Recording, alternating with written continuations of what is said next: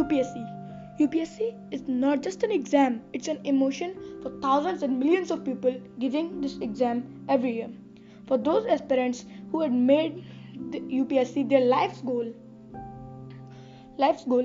and when you don't achieve your life's goal, you feel jealousy inside them. But those who have cleared it have a wonderful life after clearing.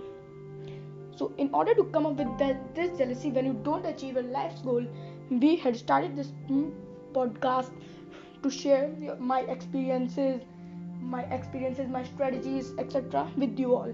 So as I am a UPSC aspirant, in this podcast I will tell you how to come up with this exam. So let's get started.